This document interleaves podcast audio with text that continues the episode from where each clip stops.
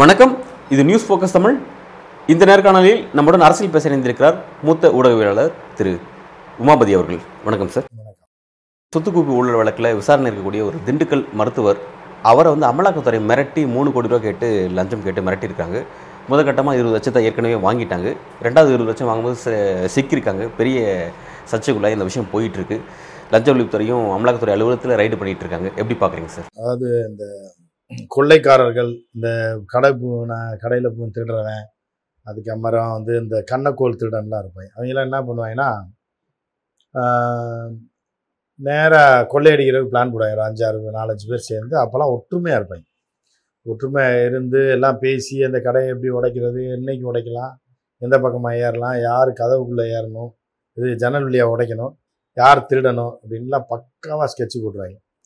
Sketch போடுற வரைக்கும் எல்லாம் நல்லா தான் இருக்கும் கரெக்டாக பிளான் பண்ணபடி போய் அடிச்சு பணத்தையும் அடிச்சிடறேன் உள்ளே போய் நகைக்கடையில் நகையவோ இல்லை வீடு புகுந்து இந்த பீரோவை உடைத்து அதாவது ஒரு ரெண்டு மூணு மூணு பேர் பார்ட்னர் சேர்ந்து தான் பண்ணுவாங்க. ஜெயிலுக்குள்ளேயே திட்டம் போட்டுருவாங்க. இப்போ வெளியில் வந்து திருடும்போது என்னன்னா கள்ளசாவி போடுற ஒரு எக்ஸ்பர்ட் இருப்பான் ஒருத்தன் ஏறி குதிச்சு மேலே போய் ஜன்னலை உடச்சி போகிறதுக்கு ஒருத்தர் இருப்பான். அதில் காசு எங்கே இருக்குன்னு தேடி கரெக்டாக தூக்கி தெரியாமல் கொண்டு வர ஒருத்தர் இருப்பான். அப்படி மூணு பேர் இருப்பாங்க. மூணு நாலு பேர் இருப்பாங்க. அடிக்கிற வரைக்கும் எல்லாம் அடிச்சிருவாங்க. அடித்து முடிச்சதுக்கப்புறம் என்ன ஆகும்னா அவங்க எங்கே வந்து பணத்தை பிரிப்பாங்கன்னா சுடுகாட்டில் போய் தான் பிரிப்பாங்க. அந்த காலத்தில். ஏன் சுடுகாட்டில் போய் பிரிக்கிறான்னா அடுத்த ராத்திரில போலீஸாக இருந்தாலும் பொதுமக்களாக இருந்தாலும் எவனுமே சுடுகாட்டு பக்கம் வருவானா? இருக்கும். நடுராத்திரில சுடுகாட்டு கேட்கடா போகிறோம் அது வந்து வந்ததுதான். அப்போ சுடுகாட்டில் போய் பிரிப்பாங்க. பிரிக்கும் போது கொஞ்சம் முன்ன பின்ன போயிடும் எனக்கு தோட கூட இது பெருசாக இருக்குது மோதிரம் இதை விட பெருசாக இருக்குது அப்படின்னு சொல்லி பிரிக்கும் போது சண்டை வந்து சரக்கு போட்டுருவாங்க. எங்கேயே சரகத்தை குடிச்சிட்டு பிரிக்கும் போது சண்டை வந்து ஒருத்தன் ஒருத்தன் அடித்து இவன் அவனை கொண்டு போடான் அவன் இவனை கொண்டு போடான் உயிர் பழகிற போலீஸில் மாட்டிக்குவான். இதுதான் நடக்கும் இதே போல தான் வந்து என்னென்னா மத்திய அரசு பண்ணுற விஷயங்களை இதோட பொருத்தி பார்க்கலாம். எப்படின்னா எல்லா எதிர்க்கட்சி ஆளும் மாநிலத்துக்கு பூரா எப்படி கவுத்துறது யார் யாரை பிடிச்சி உள்ளே போடலாம் அப்படின்னு சொல்லி அந்தந்த மாநில தலைவர் ஒருத்தனை போட்டு அவனுக்கு வந்து மாதம் மாதம் வந்து கட்சியிலேருந்து பணம் கொடுத்து அவனுக்கு வீட்டு வாடகை எல்லாத்தையும் கொடுத்து அவனோட வேலை என்னென்னா ஆட்களை வச்சு லிஸ்ட் எடுக்கிறது. யாரை தூக்கலாம் யார் அரசியல் அதிகாரமாக இருக்கான் இப்போ திமுக ஆட்சிக்கு நடக்குதுன்னா யார் யார் ஒரு முதுகெலும்பாக கட்சிக்கு முக்கியமாக இருக்கக்கூடிய ஆட்கள் யாரை உடைத்தால் திமுக உடையும் யாரெல்லாம் இழுக்க முடியும் இப்படின்னு ஒரு லிஸ்ட்டு போடுவாங்க. லிஸ்ட்டு போட்டு கொடுத்தோன்னே அவன் வரமாட்டேன்ட்டாங்க அப்படின்னா அவர்களை தூக்கி வழக்குகளை போட்டு உள்ளே தூக்கி வச்சு அவங்கள விடாமல் நீ இப்போ இந்த இப்போ செந்தில் பாலாஜி உள்ள வச்சிருக்க மாதிரி நீ உயிரோட வாழணும்னா எங்கள் கூட வந்தால் தான் நீ வாழ முடியும். இல்லைன்னா இந்த ஜென்மத்திலேயே நீ வெளியே வரமாட்ட அப்படின்னு சொல்லி வழக்கு மேலே வழக்கை போட்டு அதுக்கு வந்து உடந்தையாக சில பேர்களை சொல்லக்கூடாது. அந்த துறையும் சேர்ந்து இவர்களை வந்து தொடர்ந்து உள்ளே வச்சுருக்காங்க ஆனால் ஒன்றும் இல்லை. வேலை பார்க்க வேலைக்கு லஞ்சம் வாங்கினான்னு சொல்லி ஒருத்தனை பிடிச்சாங்க. அவன் யாருன்னா செந்தில் பாலாஜி பிஏ அதை வச்சு செந்தில் பாலாஜி நேரில் கையில் காசு வாங்கினதான் எந்த ஆதாரமும் கிடையாது. வேலை வாங்கி தரேன்னு எவன்கிட்ட சொன்னது ஆதாரம் கிடையாது. பிடிச்சி உள்ளே போட்டாங்க. பிடிச்சி உள்ளே போட்டு செந்தில் பாலாஜியை விடாமல் வழக்கு மேலே வழக்கு போட்டு ஒரு நீதிபதி ஒரு மாபெரும் கழுத்து நீ நீதித்துறையை வந்து நம்ம விமர்சனம் பண்ண முடியாது. தீர்ப்புகளை வந்து விமர்சனம் பண்ண முடியாது. இருந்த போல ஒரு அருமையான தீர்ப்பு தீர்ப்புகளை. விமர்சனம் பண்ணலாம் பட் நீதிபதி விமர்சனம் பண்ணக்கூடாது இல்லை இல்லை. தீர்ப்புகளையும் வந்து விமர்சனம் பண்ணி நீதிபதிகளையும் விமர்சனம் பண்ணக்கூடாது தீர்ப்பையும் விமர்சனம் பண்ணக்கூடாதுன்ற மாதிரி தான் சட்டம் இருக்கு. கருத்து சொல்லலாம் ஆனால் அதை தாக்கி இருக்க மாதிரி சொல்லக்கூடாது. ஆனால் இது நல்ல தீர்ப்பு ஒரு அருமையான தீர்ப்பு அந்த நீதிபதி சொல்லியிருந்தாங்க. அது எல்லாருக்குமே ஒரு பாடமாக நம்ம எடுத்துக்கணும் இப்போ நமக்குலாம் உடம்பு சரியில்லைன்னா கூட நம்ம கூகுளில் பார்த்து என்ன மாத்திரை சாப்பிடலாம்? அப்படிலாம் இப்போ நம்ம ஒய்ஃபுக்கு ஏதாவது உடம்பு சரியில்லை ஒரு ஆப்ரேஷன் பண்ணீங்கன்னு வச்சுங்களேன் கூகுளில் பார்த்தே நம்ம ஒரு கத்தியை வாங்கி மருந்து அதுக்கான மருந்தெல்லாம் கூகுளிலே போட்டிருப்பான். வாங்கி நம்ம பண்ணலாம் அப்படின்ற மாதிரியான ஒரு உயரிய கருத்துக்கள் வந்து நீதிமன்றத்தில் பதியப்பட்டு மீண்டும் வந்து மரம் கூகுளில் பார்த்தேன் நீதிபதியே சொல்லியிருக்காங்க.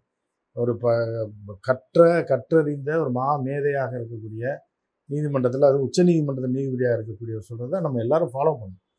இப்போ நம்ம வந்து இப்போ ஏதாவது உடம்பு சரியில்லைன்னா டாக்டர்கிட்டலாம் போகாமல் கூகுளில் பார்த்தாலே தெரிஞ்சிடும். இப்போ வயிற்றுல கட்டி இந்த மாதிரி அந்த மாதிரி விஷயங்கள்லாம் நம்ம இதை பார்த்து தெரிஞ்சுக்கலான்றதுக்கு அவர் ஒரு மேற்கோள் காட்டியிருக்காங்க. அதை நம்ம பின்பற்றணும். இந்த மாதிரிலாம் அந்த வழக்கு தீவிரமாகி உள்ள வச்சுருக்க மாதிரி இந்த மாதிரியான ஒரு விஷயங்கள்லாம் நடந்துக்கிட்டு இருக்கு. அதெல்லாம் நம்ம பின்பற்றணும்னு வச்சுங்களேன் நல்ல விஷயங்கள் யார் சொன்னாங்கன்னா. ஸோ அந்த மாதிரிலாம் வந்து தீர்ப்புகள்லாம் வந்தது. இந்த மாதிரி இடிஐ வைத்து எதிர்கட்சிகளை பூரா நசுக்கி எல்லாத்தையும் உள்ளதுக்கு வச்சு ரொம்ப இது பண்ணும் அப்படி இருக்கும்போது அந்த இது வந்து பொய்யான தகவல் பொய்யான வழக்குகளை நம்ம பயணம் நம்மளை வந்து இந்த அரசு பயன்படுத்துறதுன்னு நினைச்சுக்கிற சில திருடர்கள் என்ன பண்ணுறோன்னா நம்ம ஏன் கவர்மெண்ட்டுக்கு உழைக்கணும்? கவர்மெண்ட் சம்பளம் தரான். அதுக்காக வந்து பொய் வழக்கை போட்டு அவன் வாழ்கிறதுக்கும் அவன் வந்து ஆட்சி பிடிப்பதற்கும் வேறு மாநிலத்தை கேப்சர் பண்ணுறதுக்கும் நம்ம அடியாளாக இருக்கிறது மட் இருக்கோம். நம்மளும் சம்பாரிச்சுக்கலாமே அப்படின்னு சொல்லி இவர்களும் வந்து என்ன பண்ணிட்டான்னா கொஞ்சம் பார்த்துட்டே இருந்தவன் இவனும் சரி நம்மளும் ஒரு பிளானை போடுவோம். கவர்மெண்ட் மிரட்டி அவன் காரியத்தை சாதிக்கணும்னு பார்க்குறாங்க நம்ம மிரட்டி நம்ம கொஞ்சம் பணத்தை ஆட்டையை போடுவோம்னு சொல்லி ஒரு பெரிய அமைப்பெல்லாம் சேர்ந்து இடியில் சார் நான் வாங்கி தரேன் சார் நம்ம பாதி பாதியாக பிரிச்சுக்குவோம் சார் ஆளு கொஞ்சம் பிரிச்சுக்குவோன்ற மாதிரிலாம் வேலையை ஆரம்பிச்சிட்டாங்க. இதற்கு முதல் முறையாக இதை கண்டுபிடித்தது ராஜஸ்தான் அரசு. அங்கே வந்து என்னன்னு பார்த்தீங்கன்னா இதில் மணிப்பூரில் கலவரம் நடந்துட்டு அங்கே ஒரு சீட்டு கம்பெனி விவகாரத்தை விசாரிக்கிறாங்க. அவன்கிட்ட லஞ்சம் வாங்குறாங்க. அவன் யாருன்னா ராஜஸ்தானை சேர்ந்த இடி அதிகாரி. அவன் லீவுக்கு வரும்போது ராஜஸ்தான் போலீஸ் அவனை பிடிச்சி ரெண்டு அதிகாரிகளை பிடிச்சி உள்ளே போட்டுச்சு. இதுதான் ஒரு தரமான சம்பவமாக பார்க்கப்பட்டது. அதற்கு அடுத்தபடியாக இது தமிழ்நாடு அரசு இந்த வேலையை செய்திருக்கிறது. ஏனென்றால் இந்த இடி அதிகாரம் இருக்கக்கூடிய அங்கித் திவாரின்றவன் வந்து என்ன பண்ணியிருக்கான்னா மிரட்டி மிரட்டி இந்த டாக்டர்கிட்ட காசு கேட்டே இருக்கான். அந்த டாக்டர் என்ன சொல்லிருக்காரு? ஏற்கனவே கேஸ் முடிஞ்சு போச்சுங்க. எல்லாம் அக்யூட்டல் ஆகி வந்ததுக்கப்புறம் திருப்பி நீங்கள் காசு கேட்டீங்கன்னா இல்லை இல்லை அந்த கேஸை தூச்சி தட்டி நாங்கள் எடுக்க போகிறோம் நீ ஒரு கோடி ரூபா தரல. மூணு கோடி ரூபா கேட்டிருக்கான். அப்புறம் ஒரு கோடி ரூபா கேட்டிருக்கான். கேட்டவுடனே அவன் டாக்டர் வந்து ஒரு இருபது லட்ச ரூபா ஏதோ கொடுத்துருக்காப்புல. சரி போனால் போகுதுன்னு திருப்பியும் கொஞ்ச நாள் கழிச்சு மிரட்டியிருக்கான். நீ கொடுக்கலன்னா உன்னை தூக்கிடுவோன்னு. அதுக்கப்புறம் தான் ரொம்ப பொறுமை இழந்த அந்த டாக்டர் வந்து டிவிஎஸ்சியில் சொல்லி அப்புறம் நம்ம காவல்துறை அதிகாரிகள் போய் ரைடு பண்ணி பிடிச்சிருக்காங்க. பிடிச்சி பவுடர் தடவி கொடுத்தா அந்த பணத்தை வாங்கியிருக்கான் கையும் களமும் மாட்டிக்கிட்டாங்க அதுக்கப்புறம் அவனுடைய அலுவலகம் மதுரையில் இடி அலுவலகம். அங்கே தான் பங்கு பிரிச்சிருக்கதா சொல்லப்படுது. அதிகாரிகள்லாம் அவன் காசு கொடுத்துருக்கான். இதற்கான டாக்குமெண்ட்லாம் அவன் ரூமில் வச்சுருக்கான். அதிகாரிகள் வந்து தமிழக காவல்துறை அதிகாரிகள் உள்ளே போய் அடித்து பிடிச்சி கிட்டத்தட்ட அவன்கிட்ட இருக்க டாக்குமெண்ட்டை பூரா கைப்பற்றிருக்காங்க. யார் யாருக்கு பணம் கொடுத்துருக்கான்? யார் யாருக்கு ஷேர் கொடுத்துருக்கான்? இன்னும் யார் யாரை கொள்ளையடிக்க இவர்கள் திட்டமிட்டு இருந்தார்கள் எந்த அதிகாரிகளும் அதுக்கு உடந்தைன்றது. அதுக்கான எல்லா ஃபைலும் வந்துருச்சு. அதற்கு வந்து இடி அலுவலக அதிகாரிகள் ஒத்துழைக்க மறுத்துருக்காங்க. இருந்த போதிலும் போலீஸை கொண்டு போய் எல்லாம் இது பண்ணி செக் பண்ணிக்காங்க உடனே அவன் மத்திய போலீஸ் வர வச்சுருக்கான் எவ்வளோ பெரிய திருட்டுத்தனம் பாருங்கள் காவல்துறையை திருடி காவல்துறை மீன்ஸ் வந்து ஈடிக்கு இந்த அதிகாரம் இருக்குது அந்த அதிகாரம் சொல்லி இவங்களுக்கு ஆஃபீஸை போட்டுவீங்களே சம்பளம்லாம் மத்திய அரசு கொடுத்தவங்க எல்லாம் பண்ணால் அதை பயன்படுத்தி கொண்டு மத்திய அரசுடைய மக்கள் வரி பணத்தில் இருக்கக்கூடிய அலுவலகத்தை பயன்படுத்தி அந்த ஃபோனை பயன்படுத்தி அந்த செல்லை பயன்படுத்தி எல்லாத்தையும் மிரட்டி காசு பறிப்பதற்கான கொள்ளை கும்பலாக இந்த இடி செயல்பட்டிருக்கு அப்படின்றது தான் இவர்களுக்கு வந்து தகவல் காவல்துறைக்கு. அதனால் தீவிர விசாரணை பண்ணியிருக்காங்க அதோட நூல் பிடிச்சா அதில் கிடைச்ச தகவலை வச்சு தான் சென்னையில் உள்ள இடி ஆஃபீஸ்லேயும் ரைடு நடந்திருக்கு.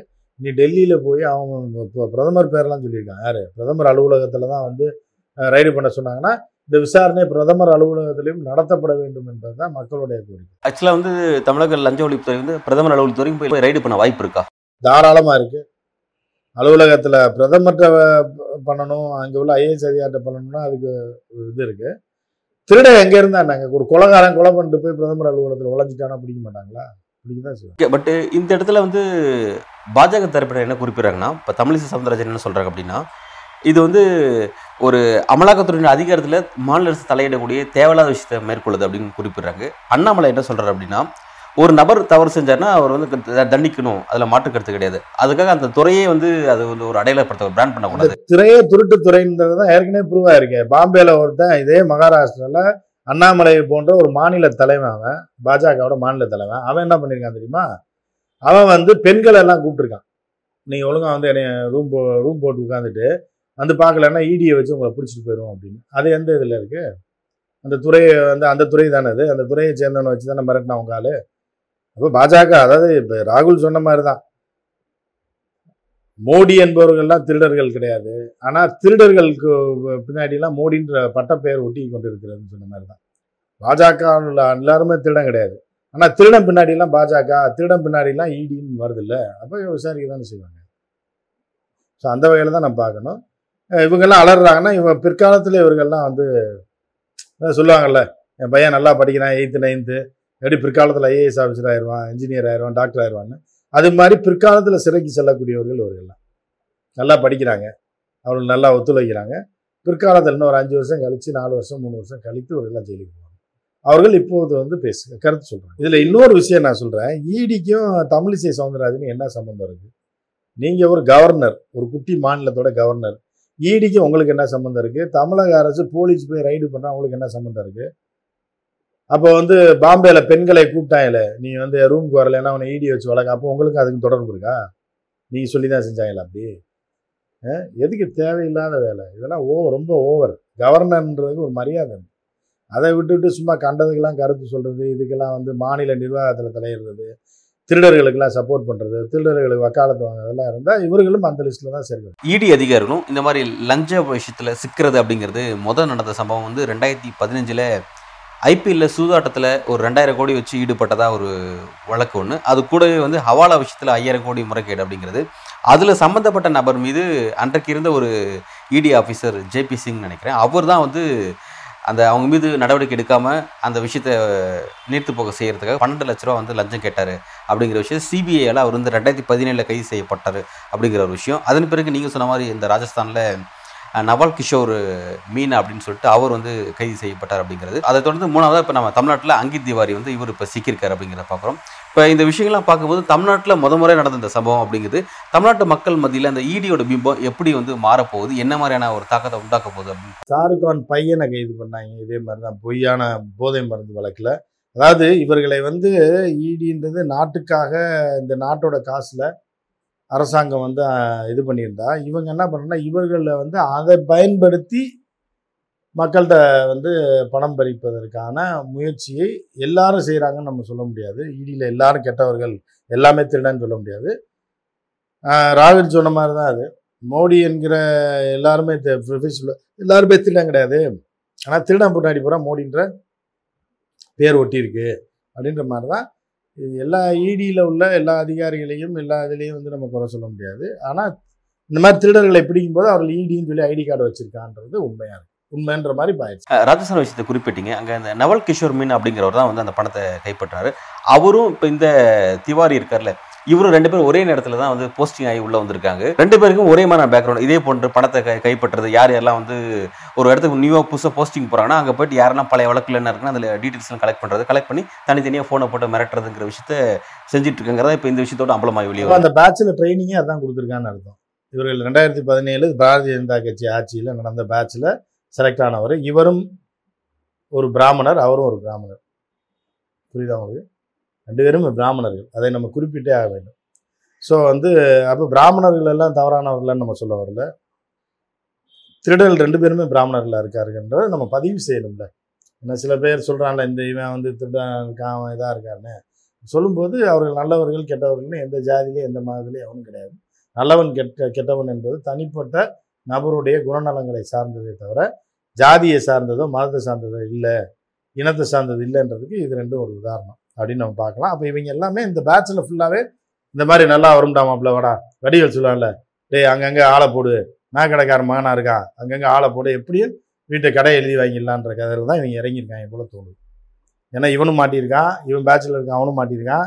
இவன் எல்லாமே வந்து ஒரே பேட்சில் ஒரே டைமில் ட்ரைனிங் எடுத்தவன். அப்போ ட்ரைனிங் கொடுத்தவன் யாருன்ற வரைக்கும் விசாரிக்க வேண்டியது. இப்போ லஞ்ச ஒழிப்புத்துறை இந்த விஷயத்தில் என்ன முடிவு பண்ணுறாங்கன்னா இது வந்து ஒரு சின்ன நபர் ஒரு தனிநபர் செஞ்சிருக்க மாட்டார். அது பின்பு ஒரு பெரிய சை ஒரு சைக்கிள் இருக்கும். அதாவது ஒரு பெரிய சங்கிலி தொடர் இருக்கும் அப்படிங்கிறத அவங்க முடிவு பண்ணுறாங்க பட் ஐயர் அதிகாரிலாம் விசாரணை பண்ணுறதுக்கான அந்த வாய்ப்புகள் அவங்களுக்கு வழங்கப்படுதா? ஏன்னா ஏற்கனவே விசாரணைக்கு வந்து நீதிமன்றத்துக்கு போவாங்க. நீதிமன்றத்துக்கு போனால் அந்த வாய்ப்புகள் வழங்கப்படும். வழங்க- நீதிமன்றத்துக்கு போய் தான் பண்ண முடியும். இல்லைன்னா ஐயர் அஃபீஷியலை விசாரிக்கணும்னா அதுக்கு மேலே உள்ள ஐபிஎஸ் ஆஃபீஸர்ஸ் இப்போ ஒரு எஸ்பி ரேங்க்ல உள்ள ஒருத்தர் திருடி இருக்காருன்னு வச்சுங்க. அந்த ரேங்க்ல உள்ள இடியில் உள்ள ஒருத்தர் லஞ்சம் வாங்கியிருக்காரு அப்படின்னா டிஐஜி ரேங்க்லேயோ ஏடிஜிபி ரேங்க்லேயோ இருக்கவங்க போய் விசாரிப்பாங்க. அதற்கான வாய்ப்புகள் இருக்குது இல்லைன்னா சட்டத்தை அணுகினால் அதற்கு சரியான வாய்ப்புகளை அவர்கள் வாங்குவாங்க இப்போ ஏற்கனவே திமுக அரசுக்கும் பாஜகவுக்கும் இடையிலான ஒரு அரசியல் ரீதியான ஒரு முரண்பட்ட போக்கு இருக்குது. இப்போ அதன் காரணமாக வந்து இடியின் மீதான ஒரு பழிவாங்கும் நடவடிக்கை திமுக இந்த விஷயத்தை கையாளுது அப்படின்னு சொல்லிட்டு வலதுசாரிகள் இருந்து பலர் வந்து இந்த விஷயத்தை முன்வைக்கிறாங்க. இது என்ன மாதிரியான போக்கு? நாளைக்கு அரசியல் களத்தில் இது எப்படி நகரும் அப்படிங்கிறத பார்க்க வேண்டியது. கற்பழிக்கும் போது அப்படியே பிடிச்சா கூட அவன் இல்லைன்னுவான். சும்மா தூக்கம் வராமல் படுத்துருந்தாருன்னு சரியா? அப்படிதான் சொல்லுவான். ஏன்னா கையில் பொடியை தடவி அவன் கைரேகையோட ஆதாரத்தோட ஏன்னா இவன் எதிரி எதிர்காலத்தில் உள்ளவங்கும் போது இன்னும் கேர்ஃபுல்லாக இருந்திருக்கும் காவல்துறை லஞ்ச ஒழிப்புத்துறை. அப்படிதான் பல ஆவணங்கள் ஆதாரங்கள் அடிப்படையில் அவன் ஃபோன் பண்ணது அவனோட வாட்ஸ்அப் ஸ்டேட்டஸு வாட்ஸ்அப்பில் பண்ண மெசேஜு வாய்ஸ் மெசேஜ் எல்லாத்தையும் காவல்துறை வச்சுருக்க ஆதாரமாக அது போக பணத்தை வாங்கும்போது கையும் களவுமா அந்த பவுடர் தடவுனதோட பிடிபட்டிருக்கான். அதனால் அவன் அவ்வளோ சீக்கிரம் தப்ப முடியாது. இதோட எக்ஸ்ட்ரீம் லெவலில் எங்கே நகருது அப்படிங்கிறது பார்க்க வேண்டியது இருக்குது ஒன்று இதன் காரணமாக இடி தன்னோட ஆக்டிவிட்டிஸ் இனிமேல் தமிழில் குறைச்சிக்குமா? அல்லது இதன் காரணமாக இதை இன்னும் வேகமாக துரிதப்படுத்தணும் அப்படின்னு சொல்லிட்டு திமுக அமைச்சர்கள் மீதான பல்வேறு. இது வந்து எந்த இஸ்ரேல் ஹமாஸ் சண்டை மாதிரி தான் இது. அவன் அடிச்சானா இவனும் அடிப்பான். உனக்கு உனக்கு ஒரு பாதிப்பு வந்துச்சுன்னா நீ நிம்மதியாக இருக்க முடியாது. உனக்கு உன் ஊர்லேயே தீ வைப்போம். உன் ஊர்லேயே வெடிகுண்டு ராக்கெட்டுகளை வீசுவோன்ற மாதிரி தான். ஏன்னா சட்டத்துக்கு புறம்பாகவும் அக்கிரமங்களுக்கு வழி போகுனா அவனும் அடி வாங்க தான் செய்வான். அதிகாரத்தில் இருந்தாலும் சரி அவனை வீழ்த்துறதுக்கும் அதிகாரத்தில் இருப்பவர்களை வீழ்த்துவதற்கும் ஒரு வழி இருக்கும். அந்த வழியை ஒவ்வொருத்தரும் மாறி மாறி ஒரு லிமிட்டுக்கு மேலே போகும்போது அதை கையாளுவார்கள். கையாளும் போது இது ஒரு போர் மாதிரி ஆயிரும். அமைதியாக இருந்த இந்தியாவில் அதை அமைதியை சீர்குலைத்து இது போன்ற செயல்களை செய்வதற்கு பாரதிய ஜனதா கட்சி அரசு நீண்ட நாளாக முயற்சி பண்ணிட்டு இருக்கு. அதனால எல்லாரும் நம்ம கேட்கறது என்னன்னா ரெண்டாயிரத்தி இருபத்தி நாலில் இவர்களை வந்து ஆட்சியிலிருந்து அகற்றினால் மட்டும்தான் இந்தியா பழைய இந்தியாவாக அமைதியாக இருக்கும். இல்லைன்னா வேற ரூபம் எடுக்கும்ன்றது தான் இதுக்கான ஒரு இதாக பார்த்து. பாஜகவை பொறுத்த வரைக்கும் எதிர்க்கட்சியில் ஆளக்கூடிய மாநிலங்களில் ரெண்டு விதமான விஷயத்தை பயன்படுத்தி அவங்களுக்கு ஒரு இடையூறு கொடுத்துட்டு இருந்தாங்கிறத நம்ம பார்க்குறோம். ஒன்று ஆளுநர் மூலமாக இன்னொன்று இந்த இடி அதிகாரிகள் மூலமாக கொடுத்துட்டு இருந்ததை பார்த்தோம். தமிழ்நாட்டில் இந்த ரெண்டுமே ஒரே நேரத்தில் குட்டுப்பட்டிருக்கு அப்படின்னு சொல்லலாம். ஆளுநர் ஆர் என் ரவிக்கு எதிராக தலைமை நீதிபதி சந்திரசூட் வந்து ஒரு குட்டு வச்சிருக்கிறாரு. போய் ஸ்டாலினை போய் பார்த்து பேசுங்க முதல்வர் சந்திச்சு பேசி விஷயத்த விஷயத்தை முடிங்க அப்படின்னு சொல்லி ஒரு விஷயத்த சொல்லியிருக்காரு. அதே போல் இடி அதிகாரி லஞ்ச விஷயத்தில் சிக்கி தமிழ்நாடு அரசு இதே திமுக அரசு மீதுகிட்ட சிக்கியிருக்காரு அவர் அப்படிங்கிறத பார்க்குறோம். இந்த ரெண்டு விஷயம் வந்து எப்படி பார்க்குறீங்க? மாநில சுயாட்சியுடைய ஒரு வெற்றியா திமுக அரசுக்கு ஒரு வெற்றியா பார்க்கலாமா? அது எப்படி பார்க்கலாம் அதுதான் மானு அதாவது ஏற்கனவே சட்டத்தில் எல்லாமே தெளிவாக இருக்கு. அது கொஞ்ச நாள் ஆனவொடனே மறந்து போன மாதிரி நினச்சிக்கிட்டு இவங்க ஏறி அடிக்கும்போது இவர்களும் திருப்பி ஏறி அடிப்பாங்க. சட்டத்தில் என்ன இருக்கோ அதன்படி இந்த இந்தியா எப்படி ஒருங்கிணைந்த இந்தியாவாக இத்தனை மாநிலங்களாக அந்த மாநிலத்துக்குள்ள அதிகாரம் என்னவோ அதெல்லாம் வந்து நீதிமன்றத்துக்கு போகும்போது தான் அது வெளிச்சத்துக்கு வரும். அப்படி ஒன்று ஒன்றா வெளிச்சத்துக்கு வந்துட்டு இருக்கு. இடி விவகாரங்களும் அப்படி தான் வெளிச்சத்துக்கு வரும். இந்த ஈடியை நூல் பிடிச்சி போனால் அது டெல்லி வரைக்கும் வரும். வடிவேல் மிளகாப்பொடி போட்டு போவான் பாரு கடைசியில் வீட்டில் போய் அதனால எவன் மாட்டுவானோ அந்த ஜீக்கள் பூரா மாட்டுவாங்க எலெக்ஷனுக்கு அப்புறம். இது வந்து இந்த மிளகாப்பொடி போட்டு இவங்க அங்கேருந்து வந்தது தான் இப்போ இது இன்னும் முக்கியமான ஓப்பன் நாயை விட்டோம்னா இது நேராக டெல்லிக்கு தான் போகும். போய் யாரை கவணுமோ அவரை கவும் ஆனால் இப்போ அந்த நாய் கவாது இந்த கேட்டு போட்டு அடைச்சிருப்பாங்க. இந்த கேட்டு திறந்தோடனே நாய் போய் யாரை கவணுமோ கவிட்டு வந்து இப்போ இதோட ஐயர் ஆஃபீஸ் வந்து டெல்லியினுடைய பாஜக முக்கியமான பெரும்புள்ளிகள் இருப்பாங்க அப்படிங்கிறத நம்ம இதில் அவர்களோட தூண்டுதலில் தானேங்க இடியே உருவாக்கப்பட்டிருக்கு. அந்த இடியோட தூண்டுதல் தான் இவர்கள் வராங்க. அவர்களோட தூண்டுதல் தான் இவன் இறங்கி லஞ்சம் வாங்குறான் அப்படின்றது தெள்ள தெளிவாக இருக்குல்ல. இதில் என்ன யார் சொல்லாமல் அவன் சொல்கிறானே இப்போ எவ்வளோ ஒருத்தன் துணிச்சலாக வந்து பிரதமர் அலுவலகத்தில் தான் காசு வாங்க சொன்னாங்கன்னு சொல்கிறான் அப்போ பிரதமர் அலுவலகத்துலேயும் விசாரணை நடத்தணும்ல. நீங்கள் வந்து செந்தில் பாஜா பாலாஜி விசாரிங்க அவரை விசாரிக்கிறேன் இவரை விசாரிக்கன்னு சொல்கிறல்ல உன் அலுவலகத்துலேயும் விசாரிப்போம். அப்படின்றது தான் அது பண்ணணும்ல. சட்டப்படி அப்படி தானே இந்த நாட்டில் வந்து சட்டத்திற்கு முன் அனைவரும் சமம் தானே சொல்லுது. அப்புறம் என்ன? இவர் என்ன இடி அவர் என்ன ஜாடி அவர் என்ன மூடி? எல்லாம் ஒன்று தான் இப்போ இதனுடைய அடுத்த கட்டங்கிறது நீதிமன்றத்தை சார்ந்தா இருக்கு அப்படிங்கிறத நம்ம புரிஞ்சுக்க வேண்டியது நீதிமன்றத்தில் ஒரு பாசிட்டிவான சைன் வரும்னு எதிர்பார்க்கலாம். நிச்சயமாக வரும். ஏன்னா திருடர்களை பிடிக்கும்போது கையங்களவும் பிடிக்கும்போது அதுக்கான தண்டனை கொடுத்தானே ஆகணும். அதனால இப்போ உள்ள நீதிமன்ற procedure- பல இடங்கள் நீதிமன்றத்தை பாஜக இன்ஃபுளுன்ஸ் பண்ணதுன்னு சொல்லி சொல்றாங்க. ஆமா அதுல வந்து இப்போ பொதுவான குற்றச்சாட்டா இருக்கு அது எதிர்கட்சிகள் பூராமே சொல்றது தான் ஆனா ஆட்சி மாற்றம் ஏற்பட்டுருச்சுன்னா எல்லாமே மாறி ஆட்சி மாற்றத்துக்கு பிறகு தான் இந்த விஷயம் இந்த விஷயம் அடுத்த அடையும் ஆமா. தீர்வு முடியும் இல்லைன்னா அவர்களே ஆளை வச்சு அங்கங்க ஆளை போட்டு அவனை காப்பாத்திடுவாங்க. அவருடைய காலகட்டத்தில் இந்த விஷயம் எப்படி பொறுத்து இருந்து பார்ப்போம். மிக்க நன்றி.